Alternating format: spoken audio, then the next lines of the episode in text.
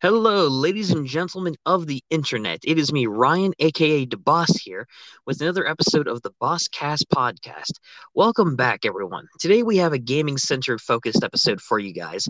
We're going to be discussing the Kingdom Hearts series, uh, a very popular series from the minds of Square Enix. I'm sure you guys have an idea of this series that it is widely popular. You might be asking yourselves, though, who's we? Well, allow me to introduce my guest for this episode, also a creator on YouTube, also Ryan. Hello. So Ryan, to kind of delve into this, it's, it's, so weird because again, sharing the same name, it's it's so it's so weird to me still. Um, so Ryan, for this, um, to kind of introduce yourself, um, what kind of content creation do you do you do on YouTube primarily? Uh, I mainly do like short films and comedy skits on YouTube. That's pretty cool. Actually, I do not short films, but I've done like comedy, like skits and whatnot, like on my main YouTube channel, The Boss Official. Uh, I've done that, so that's pretty cool to hear. Actually, um, besides your content creation, of curiosity, for the main subject of the podcast, to kind of start delving into it here, what was your initial introduction into the Kingdom Hearts series? When I was about probably five or six years old, when the first game came out. Wow. All right. So you started off relatively like young. So you had like an early introduction to the series then. Yeah, kind of sort of. That's that's actually really cool. My introduction, you have a head start on me then. Um for me, I remember I'm trying to remember I was in middle school at the time at a babysitter's house when I first played the first Kingdom Hearts game uh, Kingdom Hearts 1 to be exact. I played a little bit of it here and there. I got to the point where I started getting to uh, Wonderland, and then I stopped playing the game because I stopped going to that particular babysitter's house. Um, it wasn't for another year or two after that I actually started playing Kingdom Hearts again through the PS3, like first HD collection that Square Enix initially released. So that was like my further introduction to the Kingdom Hearts series. So, but I've played the series ever since my middle school and days, played several of the games in the series, not all of them yet, but most of the games in the series I've experienced at one point or another. So to kind of jump into it here, do you want to tell the audience a little bit more about like your favorite Kingdom Hearts game? Uh, I've only played the first two in the series, but I really like the first one just because uh because it started off the series in a way, and you ah. oh. kind of get a feel for the characters as you play it throughout the game. Like you start to kind of develop feelings, like you kind of start caring about the characters from the start of their journey to the end of the first game. Gotcha, gotcha. See, and that's one of the things that I think makes the first Kingdom Hearts game like such a good time. For those of you who need context for it, Kingdom Hearts is a series that is an amalgamation of both Final Fantasy and Disney. Um, they basically combine together Final Fantasy characters make an appearance throughout the series, but they're more slated for cameos and like side appearances the main meat and potatoes of Kingdom Hearts 1, for example, would be surrounding like uh, Sora, a boy chosen by a magical weapon known as the Keyblade, goes to various Disney worlds uh, along with Donald Duck and Goofy from Disney. And they work together to seal the keyholes of each of these worlds, all the while stopping the evil exploits of, of woman Maleficent from Sleeping Beauty, and as well as a classic cast of villains. Um, also, stopping Sora's best friend Riku, who is being influenced by the darkness and being manipulated by Maleficent to do her bidding. All the while, they're trying to find seven sleeping princesses in order to unlock the ultimate keyhole and unleash darkness upon all the worlds. There's other contexts and stories and whatnot, but honestly, I'm not going to delve too much into it from my end personally, just because the Kingdom Hearts series is so convoluted with the story and later entries. But Kingdom Hearts 1 keeps it crazy simple. So, from your gameplay experiences with Kingdom Hearts 1, then, since we'll kind of start off with that, then, since it's the first game in the series, I'm kind of curious what were your favorite experiences and or least favorite experiences with the game? Well, when I started out playing it, it kind of was like a Christmas present from my mom to me and my sister. And my sister had the PlayStation 2, so main time when I played was when I would sit there and watch her being that annoying sibling, just watching her play the game. And she would always she always get stuck on levels, and I would like get through the level. Like you know, you got this like six year old going through these levels and showing his like teenage sister how to play the game. Hmm. And I don't know, it's just like I ever had a lot of fun with it because it introduced me into the PlayStation 2 because it was like one of the first PlayStation 2 games I played, and it was kind of like groundbreaking because I was used to the PlayStation 1 and playing like Tomb Raider and Pro Skater. It was like the graphics were kind of unreal to me in the game, and plus the storyline too. Oh yeah, and that those are very gripping things, especially about the first Kingdom Hearts game. The first Kingdom Hearts game looks, even though it's dated nowadays, when this game came out in 2002, it looked revolutionary. Square Enix really pulled out all the stops for their first major collaboration with Disney, especially in the video game market. And the storyline, I agree with you there too it's the storyline is one of the best of the series and is like the most simple story you are going to get. Again, without going into details, unless you're a hardcore fan or you've been following the series enough to understand it, there was so much ins and outs of this game when it comes to the concepts of light and darkness, uh, time travel, heartless heartless nobodies like there's so many different things about this series that people just you won't understand if you go to initially explain it. So I agree with you with the story. The story was very gripping in the first game as well. Uh, the main core gameplay of this game, obviously, as far as the setting goes, outside of like the hack and slash mechanics and of course the RPG elements, your the Disney worlds themselves were a major feat. Now I'm curious here, what was your favorite and least favorite Disney worlds in the game? Because there are some mixed opinions when it comes to this in the first game. Uh, one of my favorites to start off with, uh, I really like the Tarzan level. For oh, some wow. reason, like I remember it, and there was like a certain platforming part that my sister had trouble with that was actually pretty easy in my opinion when I played it. And uh, my least favorite world, I I didn't really like the Hercules world a whole lot. As a kid, that scared me a little bit with the battle, like the boss battle in it. It just kind of scared me for some reason.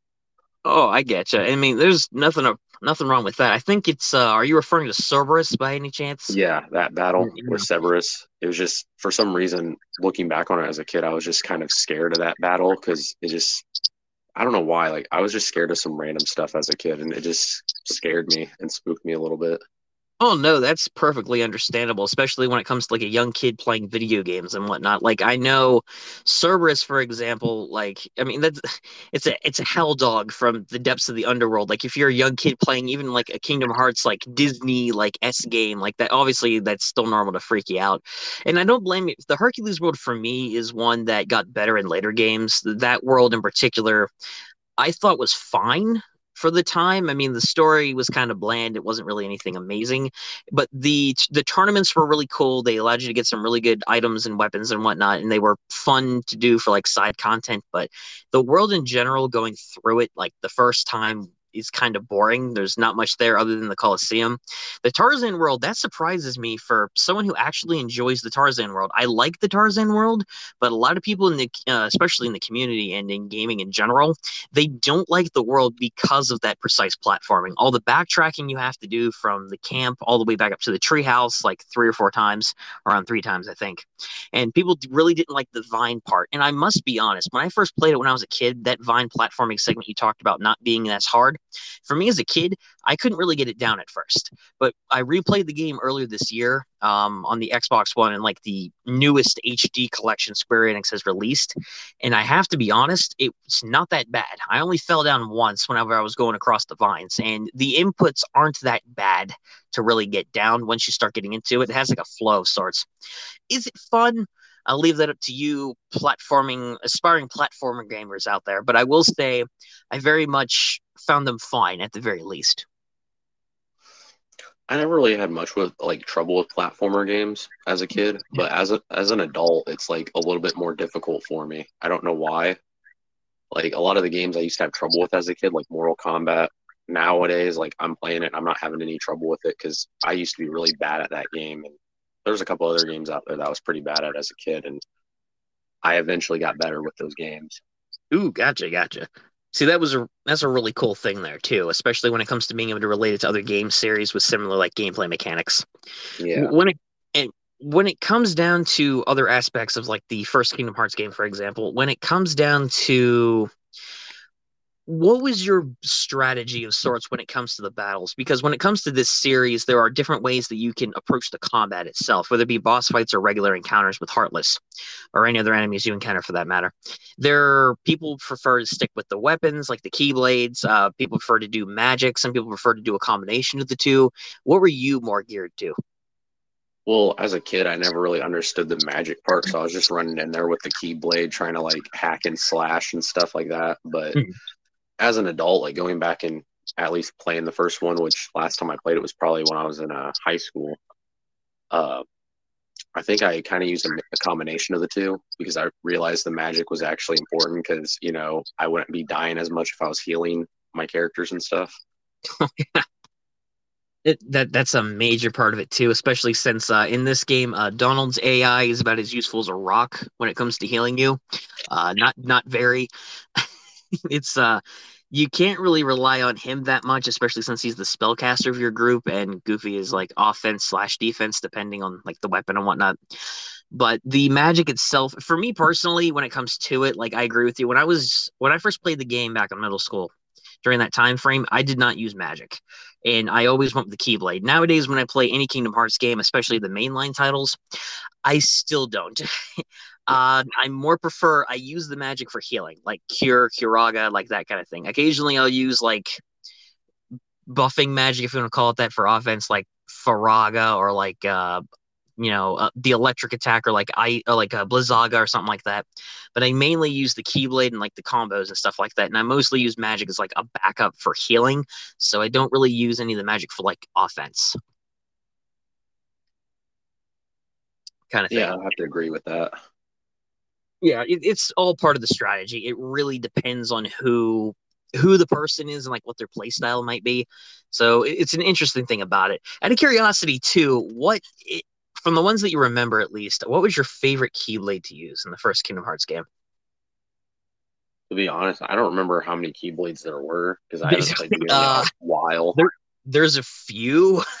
I don't remember the exact number, but I can tell you that there are a few. There are quite a few Keyblades present in the game itself. Um, the one that I know I loved the most was the one from Halloween Town. Uh, the crap, what's the name of it? It's pumpkin something, but that's a keyblade that it's the same thing in Kingdom Hearts 2. That keyblade, uh, relative to the number of combos that you hit in the air, the keyblade becomes stronger, and you're able to do more critical hits and land more, depending on how many times you hit your opponent. That one is great for clearing out crowds of enemies. Boss fights, I'll leave that up to you. Whether or not combos are your priority, but I will say for clearing out large groups of Heartless, it is very useful Okay, I just don't remember the names of like the Keyblades because I remember you do get a couple when you beat the worlds, but I just don't remember which one I used because I never really paid attention to that as a kid. Oh, gotcha. I mean, that would make perfect sense there too, especially if you're playing the game like younger and whatnot. So that's really cool in itself. Like I said, that always goes back to like that play style kind of thing. Like it really depends on how you played the game. Uh, before we jump into, because you mentioned you play Kingdom Hearts 2, which is arguably the best game in the series in the opinions of many people, including myself. I think Kingdom Hearts 2 is the best in the series. I know you mentioned that you haven't played 3. Let me tell you, I'll, I'll tell you this 3 is a good game but it is not better than Kingdom Hearts 2, in my opinion. They try and cram so much story into it. It's not, I don't know what you've heard about the game, but it's good, but not as good as 2.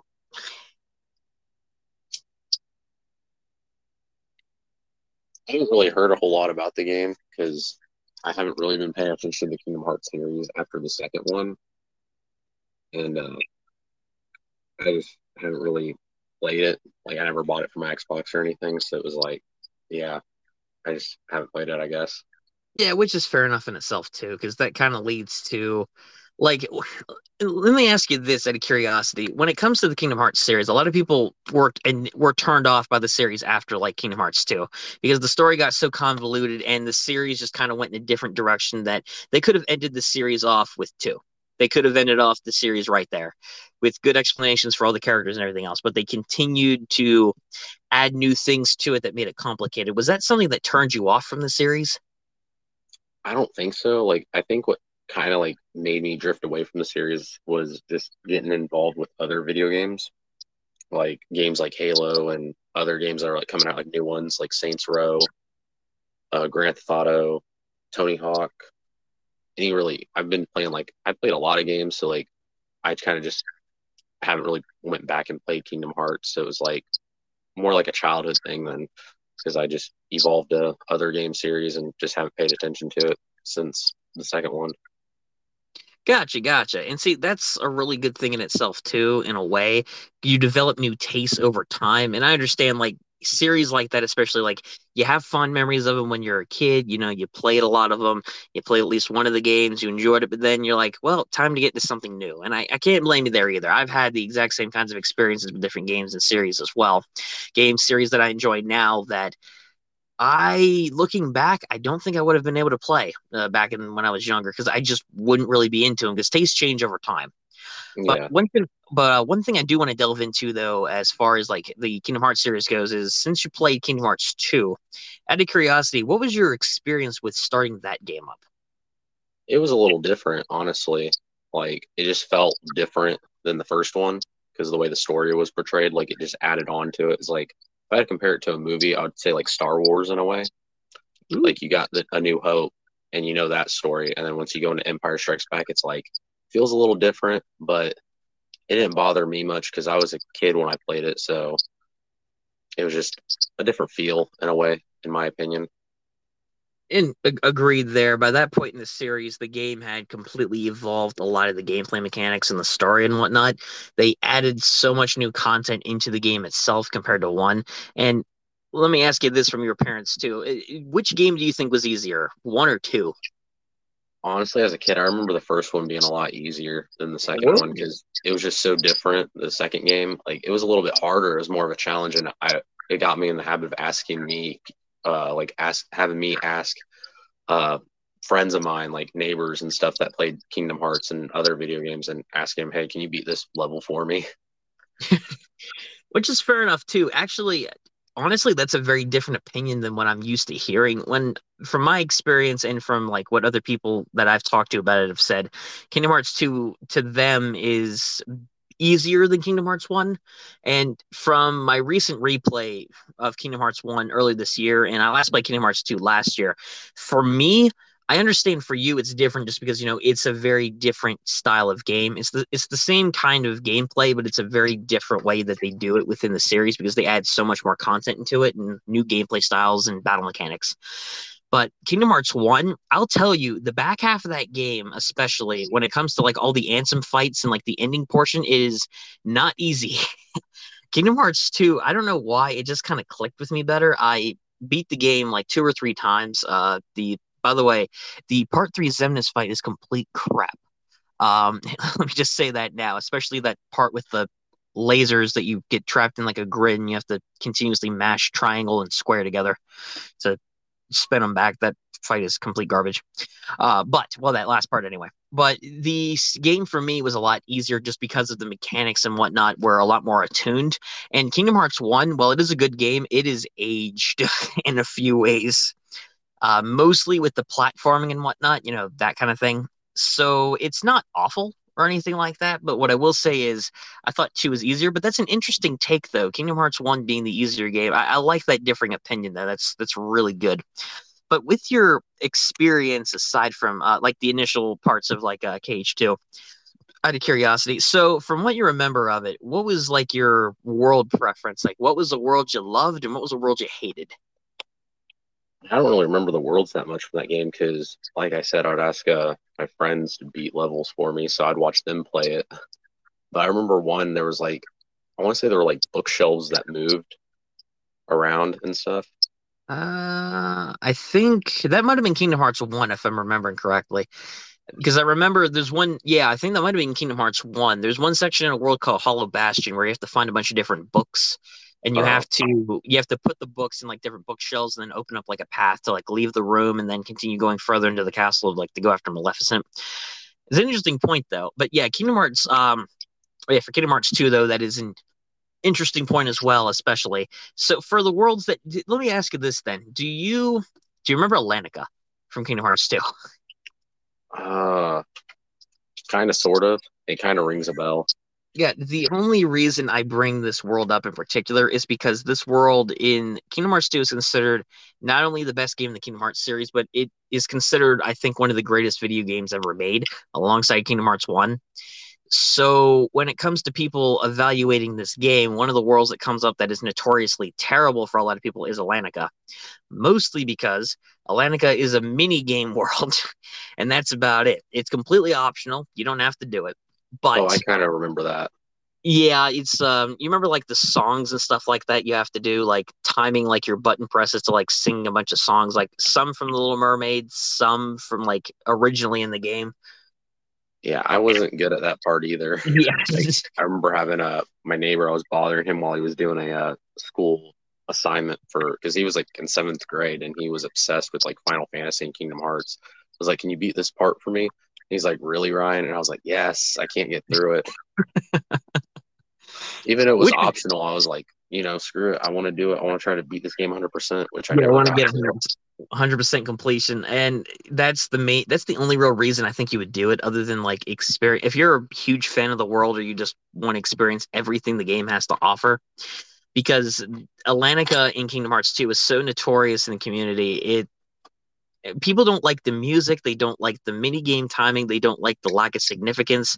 The other annoying part, I don't know if you remember this, but every single time you go to the world and try to progress the story, you can't go through it like for any like you every gate world in Kingdom Hearts 2 you revisit twice before you fish to Yeah. complete. When it comes to Atlantica, you have to revisit the world five or six times because you need certain types of magic. So you could do like the first two, three worlds, go to Atlantica, and then you couldn't make any more progress until you do another two or three worlds, just because you don't have the right kind of magic. Like you don't have uh, the advanced of gravity, or you don't have the advanced of lightning to do certain actions. Like that thing, I know turned off. I'm sure that turned off people having to revisit multiple times continuously. Yeah, I know it would turn me off, but I was a kid and I really liked the whole idea of like Final Fantasy anime type art with Disney. And I just oh. like seeing that in the game.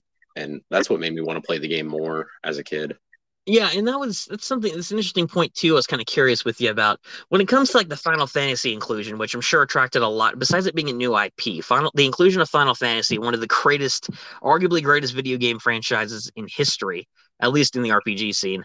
When it comes down to it, what what about the Final Fantasy characters really attracts you to it? Did you have any favorites in there, or do you have any characters you wish would have been in the series? Well, when I first played Kingdom Hearts, I didn't really know about Final Fantasy. Like it was kind of like new to me. And Mhm. then I had a neighbor, the one I was telling you about. He was he loved Final Fantasy so much. I remember coming over his house for the first time, and he was showing me his Final Fantasy collection of all the games. Like he had all the original PlayStation One games of Final Fantasy and some of the PlayStation Two games.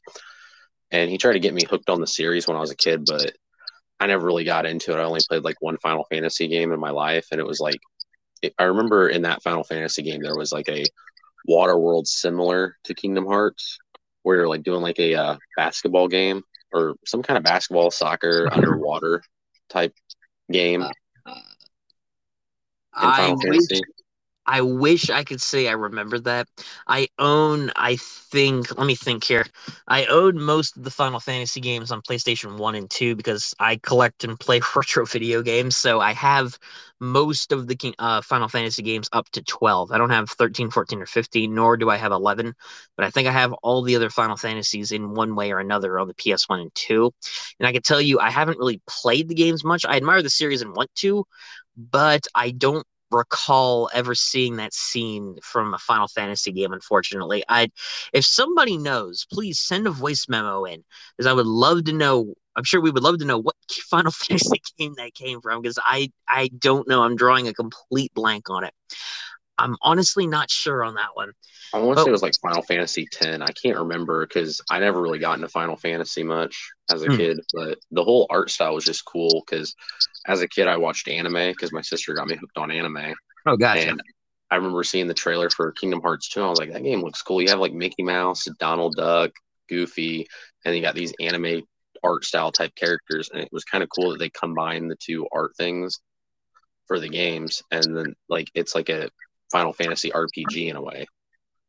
Oh yeah, and that's a great thing about it too. This is what attracted a lot of people to the series in the first place. The inclusion of Final Fantasy, the amazing looking like art style and whatnot, and just the inclusion of all these great characters in general. It's this is part of the reason why I think Kingdom Hearts really took off the ground, and that's why it's still prevalent today. The only thing that bogs it down nowadays is the side games in the series also turned a lot of people off. This is another point of contention. I don't know if you're aware of any like the other side games that came out in between Kingdom Hearts 1 and 2, and even games that came out after, because there are several games that released on the Game Boy Advance, the Nintendo DS. There's a phone game out now that is relevant to the series, like the next generation of it like the next step.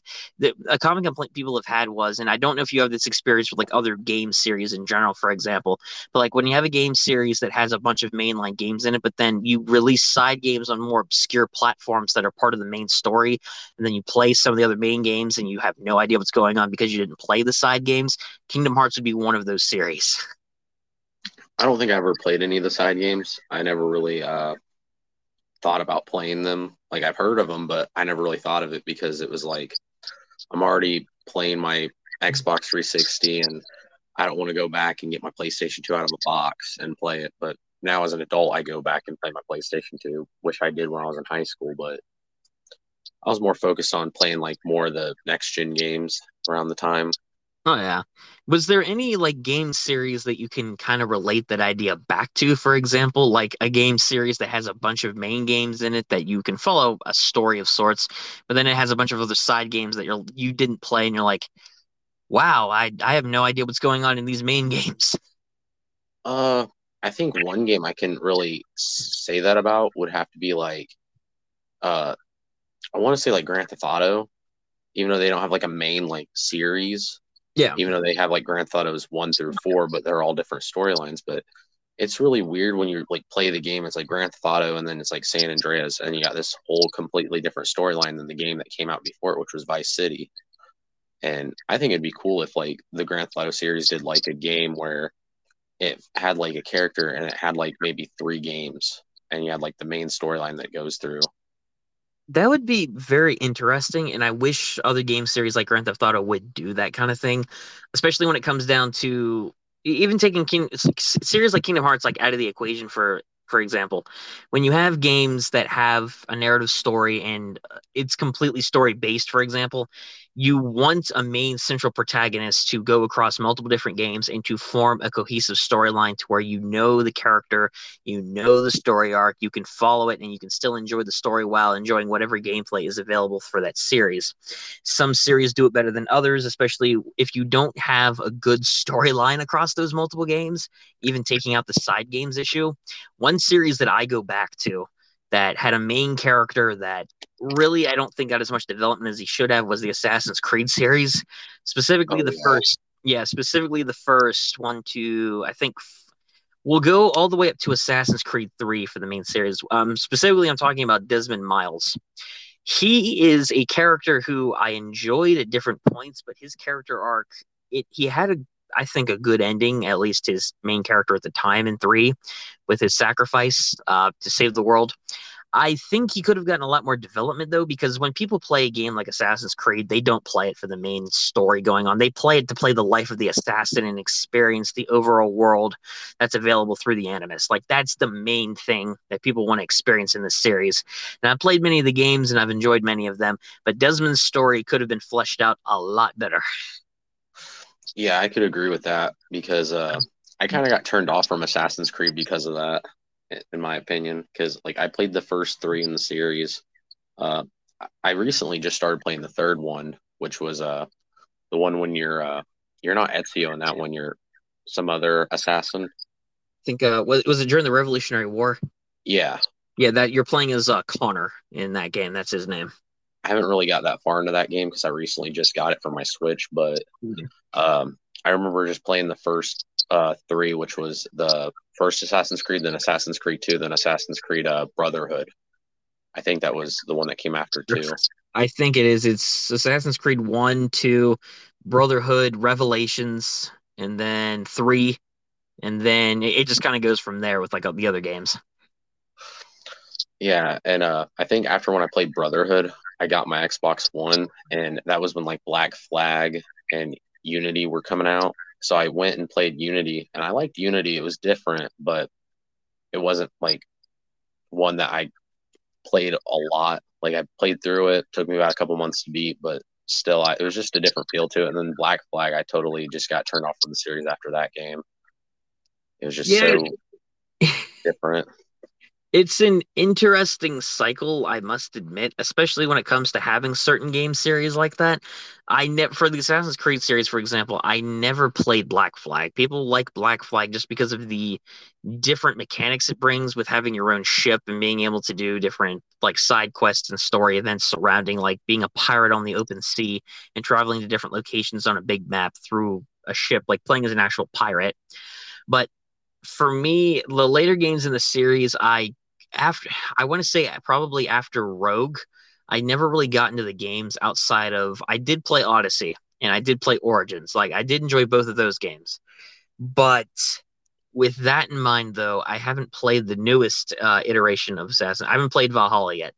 Uh, I don't know if I will, to be honest, because the series has gotten very formulaic, and that's another problem I think game series. Like even relating it back to like Kingdom Hearts, for example, like what we started off talking about was like games like series like that get formulaic. After a while, you have to constantly be changing up the mechanics in the story to keep the viewers engaged or the the people who play your video game. I don't know. Do you have any game series that kind of got formulaic over time where they did a lot of the same thing and just kind of kind of got repetitive after a while? I would hate to say it, but I think the Tony Hawk games were kind of like that in a way because uh, I played a lot of the Tony Hawk games as a kid on the PlayStation 2 and even the newer ones, which I haven't played the new Pro Skaters 1 and 2 yet that recently came out. But like, I feel like even though that each Tony Hawk game was different, Pro Skater was completely different. That was like arcade based, but like after Pro Skater, like Underground, Project 8, like it was like you start out like as a no name skater teenager and then you work your way up to becoming a famous skateboarder throughout the game and it kind of got repetitive for me yeah, I haven't played many of the Tony Hawk Pro Skater games, but it's it's a series that I admire, and I can see where you're coming from because the Tony Hawk games, the major differences between a lot of the main titles that I know of, was like the first several games in the series up until four was more of the same. You had the you had different arenas, you had different tricks you could perform, you had different modes, you had different everything you could do, but it was pretty much the exact same thing like you would be doing there was no story to follow. You were going through levels you were increasing your rank you were building your skills throughout the game as a skateboarder. And that was a good thing at the time but eventually after the first few like classic games i could see where it got repetitive. The thing that i think helped the tony hawk series from what i had seen at least keep it afloat for a, a while was like the inclusion of some of the other games that actually had like stories that people enjoyed, like Underground One, Underground Two, American Wasteland, you know, games like that that actually had stories people enjoyed and where you could do more of the same but like different with the core skateboarding gameplay. So I think that was something that helped keep Tony Hawk afloat. And then Tony Hawk uh, Five and Six happened, as well as the terrible Wii games. I should know. I tried. I tried the Wii skateboarding one. It was bad. Uh, so Man, I thought of the Tony Hawk ride and the Tony Hawk shred on the Wii. I, I wanted to try it, but I was like, nah, it's not like real skateboarding. It's like playing Guitar Hero, but with a skateboard. Yeah, let, let me tell you, man, it's it's awful.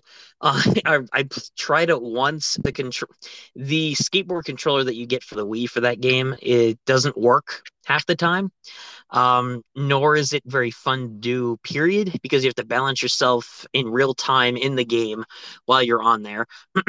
and you have, if you mess up even one thing, like you, your foot slides off the board or something, or you fall off, um, the game completely just stops.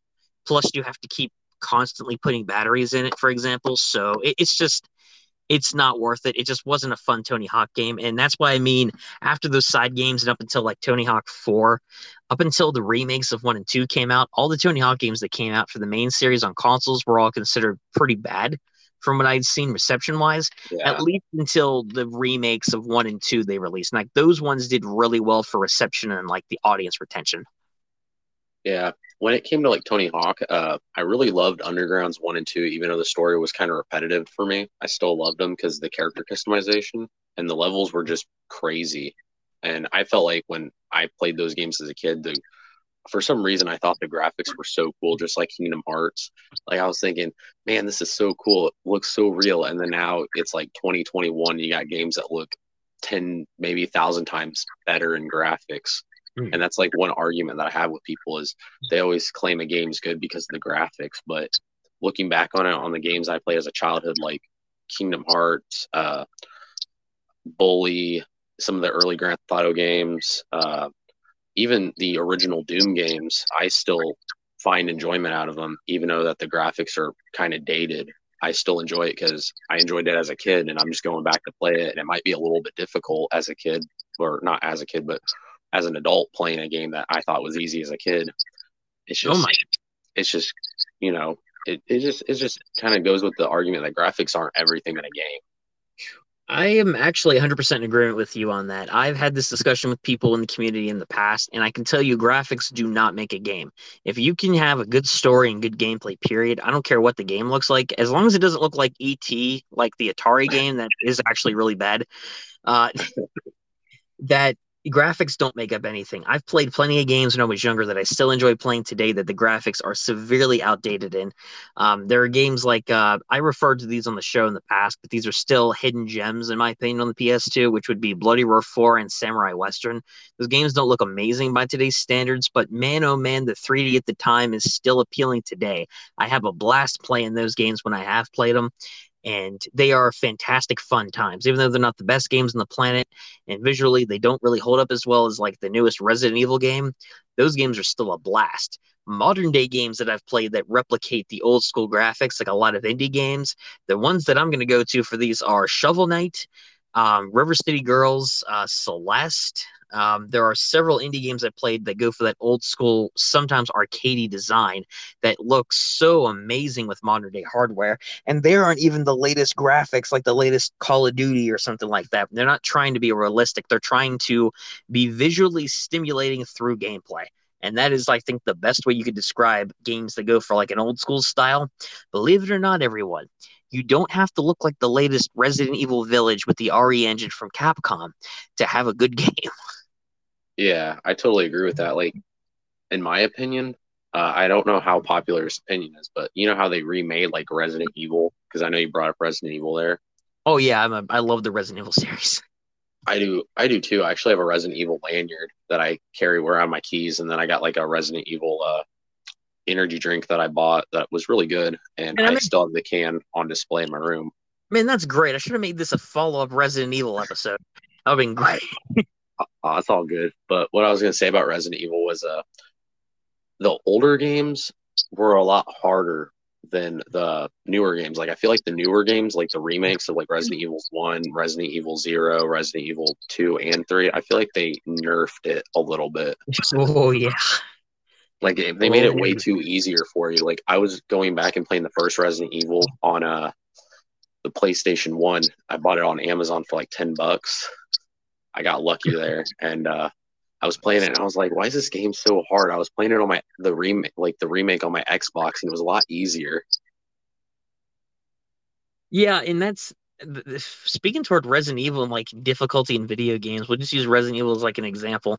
Resident Evil is a video game series that started off difficult in itself. I went back and played I haven't played a lot of the early games on the PS1. The games that I have under my belt at the time of this episode are four. I'm going in order: four, five, seven, eight, two remake, and three remake are the ones that I've played so far. And I own pretty much all the. I own the first three on the PS1 myself.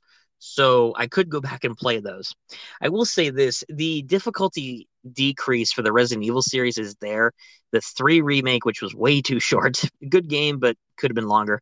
It was really easy. I didn't really have any difficulties or any rage inducing moments just because they give you so much ammo they give you so many healing items the enemies aren't that difficult to take down on certain modes. Nemesis for example in that game is severely regulated to like scripted encounters instead of actually following you everywhere. So they made that particular game so much more easy. And village especially i played through village and i enjoyed the game but it's so easy in comparison to like seven for example because they give you so many resources and they give you so much. They really dial back the horror experience, uh, except for the Beneviento house. That that is still horrifying. but at the same time, though, the rest of the game outside of that is really really easy. Especially when it comes to all the material and stuff they give you. They focus more on the action from Resident Evil 4. And Resident Evil 4 was which was the latest Resident Evil game that I've played like I want to say a few weeks ago now, maybe last, I think it was like last month. but I played and beat that game for the first time. Resident Evil 4 was difficult, but it was balanced. It had a good balance of difficulty in boss fights with your movement, with your aiming, with uh, choosing what weapons to upgrade, managing your inventory, especially managing your inventory with your heal items and your ammo. Those early games, you can tell, even when they shifted to a more action oriented approach in RE4, you could tell the difficulty was still there to keep it balanced. Yeah, I can agree with that because like I remember uh playing like the early Resident Evil games, which I never played the earlier Resident Evil 2 game like the first one, but I played the little bit of the third one because my my my cousin he had it on the PlayStation one. He was lucky, but I never got to get a co- I never got to get a copy of it when I even when I find it on sale. I never it's always sold out, so I never had luck there. But I remember playing the earlier games, and it's just like it, I feel like there was more less like more ammo in the newer games to go by and healing items than in the older games. Like in the older games, ammo was more scarce, and so were like the healing herbs and stuff. And you really had to think on you got to conserve your bullets and you got to conserve your healing items because you don't want to use them all until you get to like a really tough boss fight. Mm-hmm. And with Resident Evil 4, I feel like with the whole balance mechanic, it was just it made it feel much better because as a kid, I wasn't really a big Resident Evil fan until I played the fourth one. Because as a kid, playing Resident Evil Zero and Resident Evil on the like Resident Evil Zero on the GameCube and Resident Evil uh, on the PlayStation One, I was like a little bit scared of that game because zombies, and it was like the first zombie game I played, and uh, it just scared me. But when I played Resident Evil Four, I felt more uh, more confident in the game because you could like be like Leon and kick him with a like roundhouse kick and make the enemy go flying. Oh It yeah, just made me feel a little bit more badass in the game because Leon's just my favorite character because he kind of got me into the series just playing as him in the fourth game.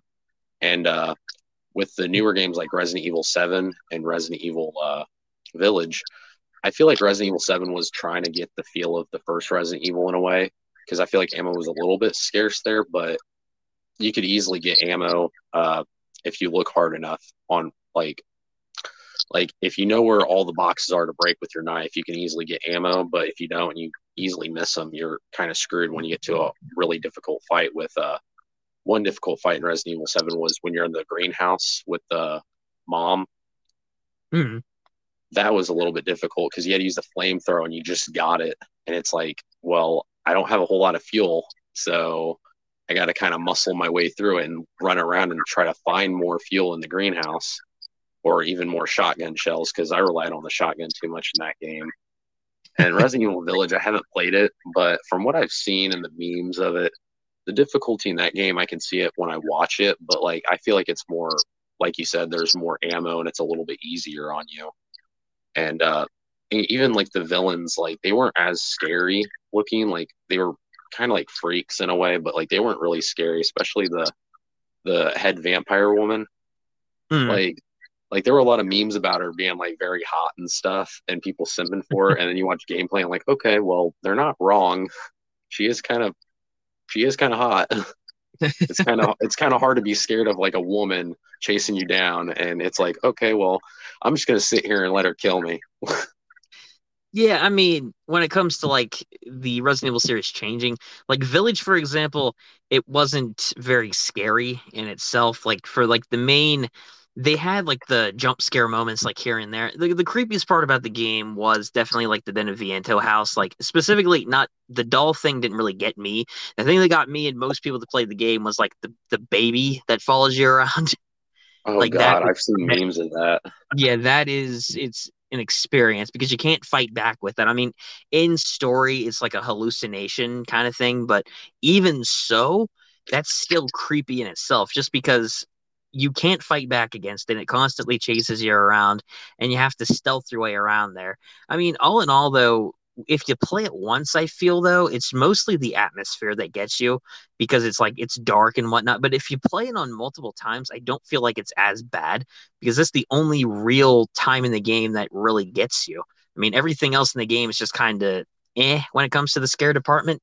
Um, the other games that really got me though, like the one that I think creeped me out the most for atmosphere was the two remake. That was the one that really got me.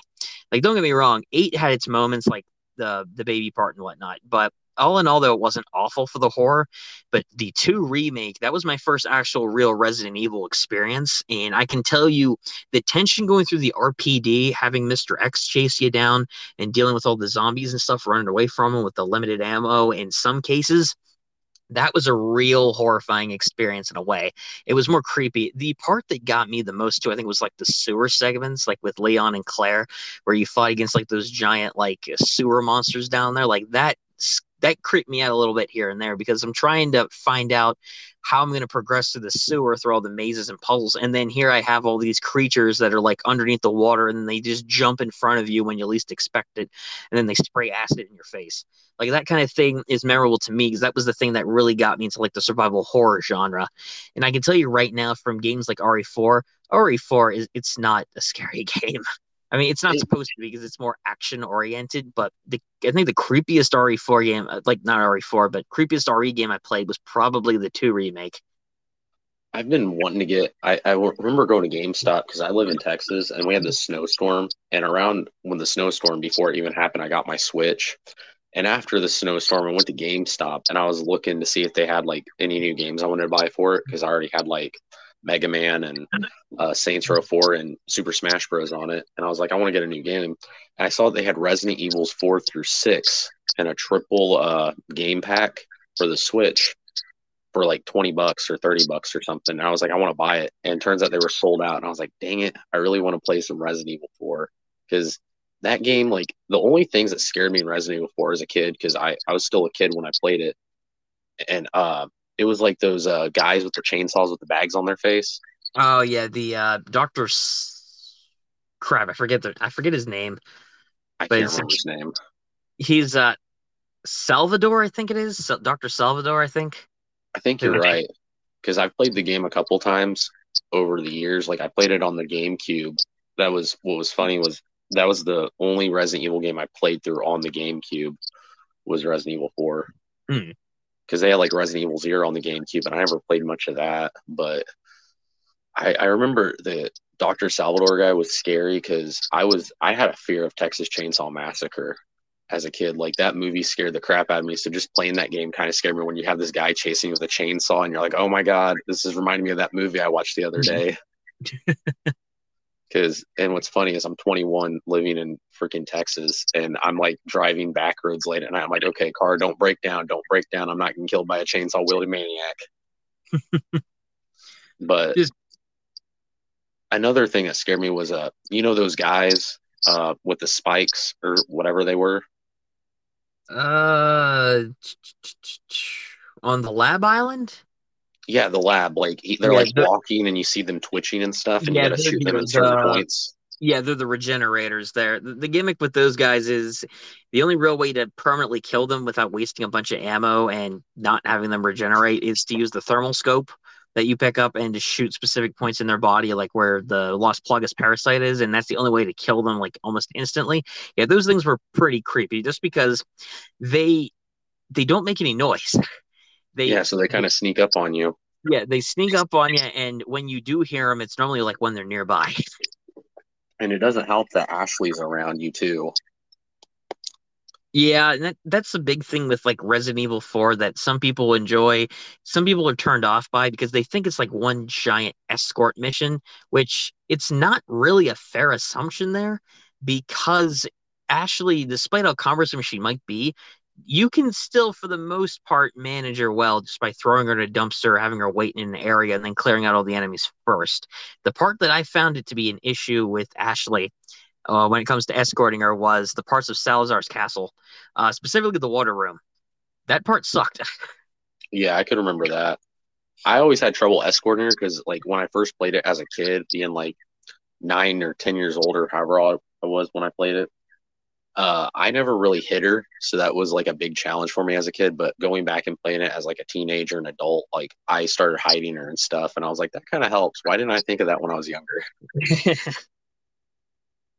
you know, it's a fair assumption in itself. Not a lot of people will initially think about that, especially if you're playing it younger.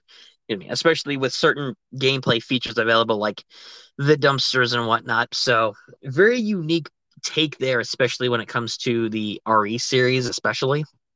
But yeah, that's all actually really well and cool. with that in mind, though, ladies and gentlemen, we have this is the funny thing was I initially had this episode planned to be like the start of season two, but I think I'll just chuck this into season one as well because our finale is still coming up. Uh, the last podcast I did, I did with a YouTube buddy of mine where I mentioned the season finale is coming up. So I think the season finale will be coming up I, after this episode is up. So you'll be the last official guest of this season. Congratulations, oh. Ryan. Okay. I wasn't expecting that. Yeah, the um, I was I mentioned in like the last episode that I did where my I'm not in like the podcast isn't ending. It's the season one. Season two will be in production here uh a little while later, but um, season one I only intended to go like Rick and Morty style, like ten episodes, like for a season. So I figured for this one though, I'll make it a special event because we've had a really great guest here on the podcast, ladies and gentlemen. Um, this is the first time I've had someone with my same name actually uh, appear on the show as well. That's something unique in itself as well.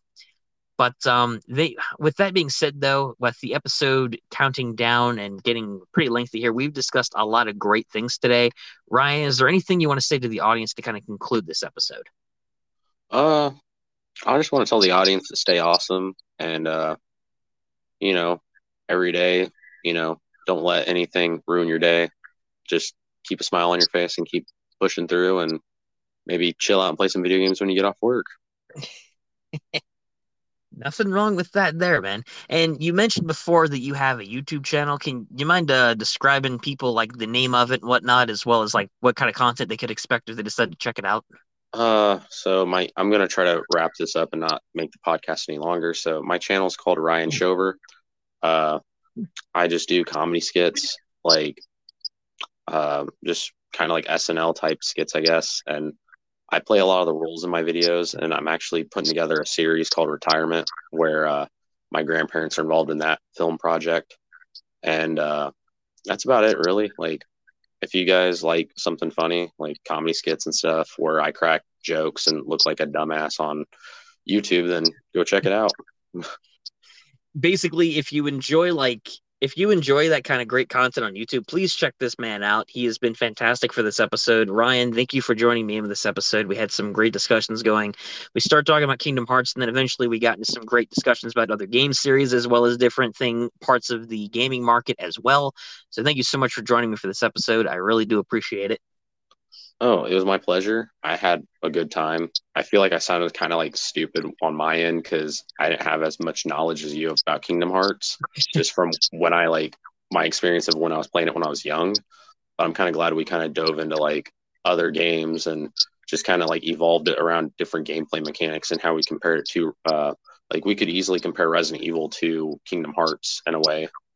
Oh and yeah, we kind of did that. Oh, and that's the great thing about the podcast too. You never know what direction it's going to lead in. You st- the topic is never the whole episode. It's normally just the start, and then you see where it goes from there, kind of thing. So we got into some great discussion outside of the Kingdom Hearts series. I think you did really well. You clearly know your stuff when it comes to games like the Resident Evil series or Tony Hawk or any of the other ones that we've discussed here. So some really great stuff all in all. And but thank you once again, Ryan, for showing up here. If you guys want to check out his content, please check out the link in the description down below to his YouTube channel. It will be worth your time to go and check it out. Um, believe me, I am. I might go and check it out myself because I really love seeing comedic stuff and really cool projects from creators in the community. So please go and support his channel, check out his content, and subscribe. Um, but otherwise, ladies and gentlemen, thank you for tuning in to this episode of the Bosscast podcast. This has been Ryan and other Ryan signing out.